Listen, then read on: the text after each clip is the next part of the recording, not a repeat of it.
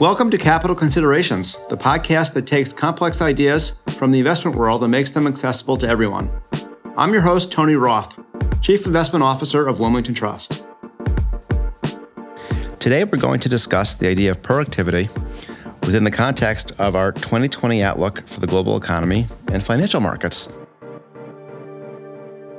I am so pleased to be joined today by my colleague, Megan Hsu, who is the head of investment strategy at Wilmington Trust. Welcome, Megan. Thank you. Thanks for having me. It's great to have you.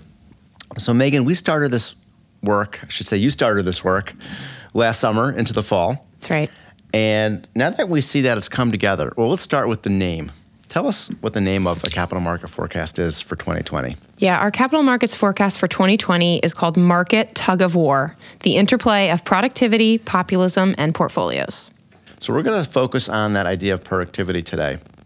And when we started this, we weren't sure where it was going to go. But now that we're here, we sort of think the year is going to play out in two acts.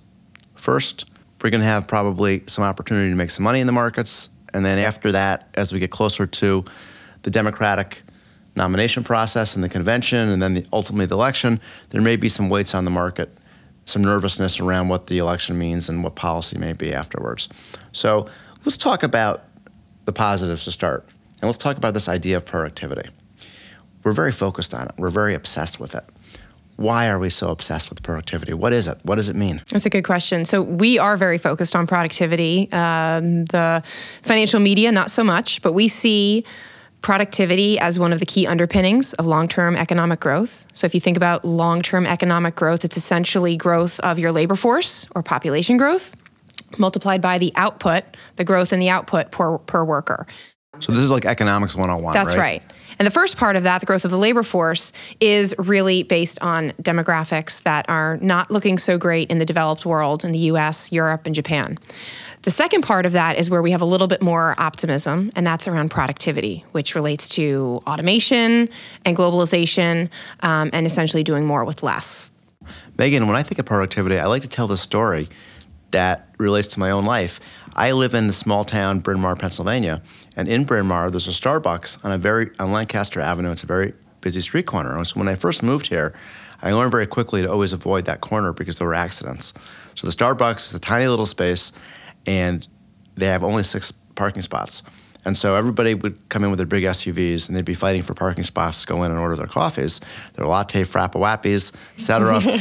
and so, you know, I got to the market, and I said, wow, I'm going to avoid this area. Well, what happened was, ironically, over time, I realized that Starbucks had an app, and everyone else realized this at some point.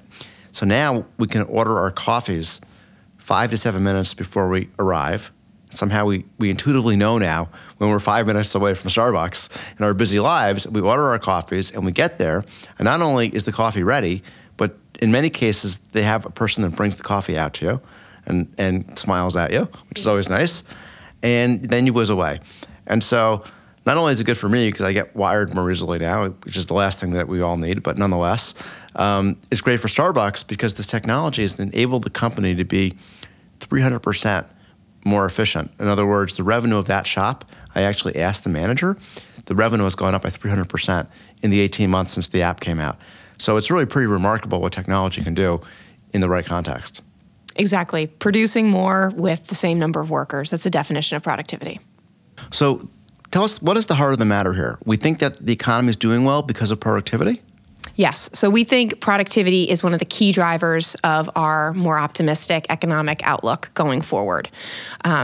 Productivity as measured is actually quite low. We'll talk about that, I think, in a subsequent podcast. We expect that productivity is actually higher than what's reported and moving higher. And this is an important reason why we do have a more optimistic outlook for U.S. GDP growth of about 1.5% this year. And I think where the rubber meets the road is that productivity is really about, as I said earlier, doing more with less. So higher economic output without generating the inflation. And this is a recipe for an elongated economic cycle. And I know that's one of the key ideas is the inflation. Because we have low inflation, we have low interest rates. I don't think we've ever had an economic cycle before. We were so late in an economic cycle, and we had a Fed, which was actually significantly accommodative below what they call their neutral rate. So they're actually continuing to put the foot on the accelerator and they're not worried about inflation. Globally, central banks are very supportive right now, which is one of the key reasons why we are overweight equities in our portfolios. Okay, so we've got this very rosy story here, and productivity is a big contributor to it. But I know that it's a double-edged sword. So there's an ugly underbelly to productivity. Tell us about that. Yeah, so productivity is really stemming from two things: globalization and supply chains that have just become much more efficient and diversified, as well as automation. So while that is improving productivity, making companies more efficient, improving the bottom line and corporate profits for companies, it's also having the effect of displacing workers, increasing income inequality, and all of these things are leading to populist sentiment, essentially disenchantment with the establishment, if you will, and policies that we're seeing in the lead up to the 2020 election that have some populist tinges to them, whether it's on the left, and you're talking about potentially tax increases, or on the right, where you're talking about tariffs and some trade wars with our trade partners, China and others. Yeah, and I think in the report, we actually call that the irony of productivity, because on the one hand, productivity is creating this great tailwind to the economy, and it's creating more efficiency, and that's all wonderful. But on the other hand, it's been very disruptive to workers, and the share in GDP of income on the part of workers is as low as it's been in decades. And so it's created wealth inequality, and it's created income inequality. And you put all that together, and you have some unhappy people on both sides of the political spectrum. So when you put it all together, what's the outcome? Yeah, that's where the tug of war comes into play. And we do see productivity winning out, if you will, in the first half of the year, where economic growth is expected to perhaps in the U.S. decelerate a little bit from last year, but still remain well in expansion territory. But as we get closer to the election, we think some of the more populist-related risks, some of the policies that are out there being proposed are probably going to create some jitters, maybe some higher volatility in the market. And at that point, we could at least hit the pause button, if not see some more choppiness in financial markets in the second half of the year. Right. And in terms of the election itself, one of the things that we're concerned about, of course, is after you have the election, you're going to have an administration that has a period of time before they have to worry about the next election, and they'll really be able to pursue the policies that resonate with their base. And so if that's, on the one hand, a continuation of the current administration, we could see a second round of tariffs, which could really be a headwind to not only the U.S. economy, but the global economy. The Trump administration is already talking about Europe being in the crosshairs, the U.K. Apparently the U.K. even today announced that Huawei is going to participate in their 5G, and the Trump administration is not happy about that. So there's a lot of saber rattling around populism there. And then on the other side of the continuum, if we have a Democratic administration, we could have higher taxes. And everybody knows higher taxes typically slows down the economy. Yeah, and it's, as you're pointing out, there's a lot of risks regardless of who ends up in the White House in 2020. And so part of the way we think about it is looking at those individual policies. Where are the risks in our portfolio, and essentially shoring up some of those holes to try to mitigate what could be the potential outcome, while it's still far too early to tell what that outcome might be. So tell us real quickly, how are we positioned today? Yes. So that first half optimism is resulting in an overweight in equities in our portfolios. And we are actually neutral to U.S. large cap, which has had a phenomenal run, but valuations are looking a little toppy. And instead, we are overweight U.S. small cap, where we see some potential catch up to U.S. large cap equities, partially because of the what we expect is in terms of an reacceleration of global economic activity and a receding of trade tensions.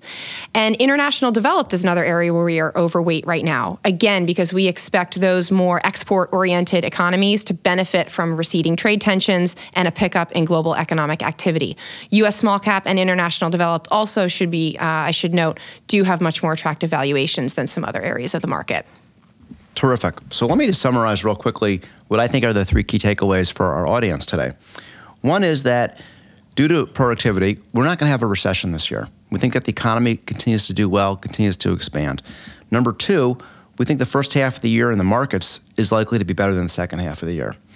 And that's because we think that it's too early for the markets to price in election risk and policy risk following the election. And regardless of whether we have a Democratic or Republican outcome in the fall, there are going to be some significant policy risks to economic activity. And the market will start to see that as we get closer to the election. And then last, we think that as we move into next year, we think the probability of a recession starts to move up. And we start to need to think about that definitely before the end of this year as well. So the last thing I want to talk about real quickly before we end is we always worry about what we think of as the black swan or the exogenous event.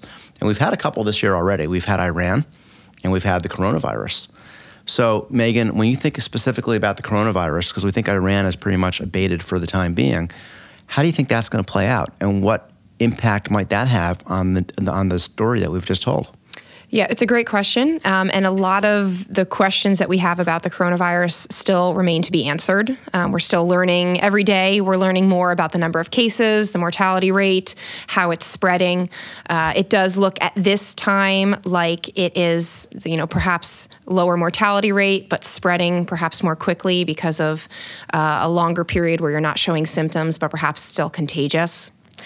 On the whole, we see these events historically, as we look back, we have very few to look at, but historically they have had an impact more on regional economic activity. So we could see some slowing in the first quarter or second quarter of this year in China and maybe the surrounding Asian economies, probably not as much in other developed parts of the world. But it's a risk that we're watching, and we are not altering portfolios at this time due to the coronavirus risk. But it is something that, again, we have to keep our finger on the pulse of what's happening there, because it can have an economic impact, particularly in China or the region. Before we say goodbye, I want to invite our audience to join for our second podcast, which will feature our chief economist, Luke Tilley. And Luke and I will discuss productivity in more depth. Specifically, we're going to talk about what we call the paradox of productivity. And the paradox of productivity is essentially the idea that we see our lives changed every day. Our reality is different all around us as a result of technology, but we don't see it in the numbers. Economists aren't seeing productivity show up in the numbers. So we're going to talk to Luke about why that is, and he's going to hopefully explain it to us. I want to thank our listeners for joining us, and I encourage you to visit WilmingtonTrust.com for a roundup of our investment and planning content. You can subscribe to Capital Considerations on Apple Podcasts, Spotify, Stitcher, or your favorite podcast channel to ensure you get updates on future episodes. Thank you again for listening.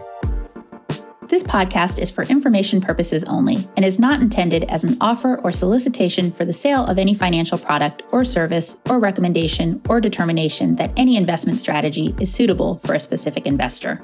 Investors should seek financial advice regarding the suitability of any investment strategy based on the investor's objectives, financial situation, and particular needs.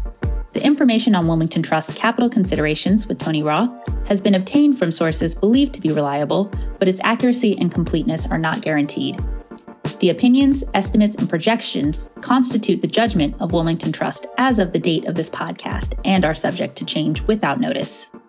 Wilmington Trust is not authorized to and does not provide legal or tax advice. Our advice and recommendations provided to you is illustrative only and subject to the opinions and advice of your own attorney, tax advisor, or other professional advisor. Diversification does not ensure a profit or guarantee against a loss. There is no assurance that any investment strategy will be successful. Past performance cannot guarantee future results. Investing involves a risk, and you may incur a profit or a loss. Any reference to company names mentioned in the podcast should not be construed as investment advice or investment recommendations of those companies. Facts and views presented in this report have not been reviewed by and may not reflect information known to professionals in other business areas of Wilmington Trust or M&T Bank, and may seek to provide financial services to entities referred to in this report. M&T Bank and Wilmington Trust have established information barriers between their various business groups. As a result, M&T Bank and Wilmington Trust do not disclose certain client relationships or compensation received from such entities in their reports. Investment products are not insured by the FDIC or any other governmental agency, are not deposits of or other obligations of or guaranteed by Wilmington Trust, M&T Bank, or any other bank or entity, and are subject to risk, including a possible loss of the principal amount invested. Wilmington Trust is a registered service mark used in connection with various fiduciary and non-fiduciary services offered by certain subsidiaries of M&T Bank Corporation, including, but not limited to, Manufacturers and Traders Trust Company, M&T Bank, Wilmington Trust Company, WTC, operating in Delaware only, Wilmington Trust N.A., WTNA, Wilmington Trust Investment Advisors, Inc., WTIA, Wilmington Funds Management Corporation, WFMC, and Wilmington Trust Investment Management, LLC, WTIM. Such services include trustee, custodial agency, investment management, and other services. International corporate and institutional services are offered through M&T Bank Corporation's international subsidiaries. Loans, credit cards, retail and business deposits, and other business and personal banking services and products are offered by M&T Bank, member FDIC. 2021 M&T Bank Corporation and its subsidiaries. All rights reserved.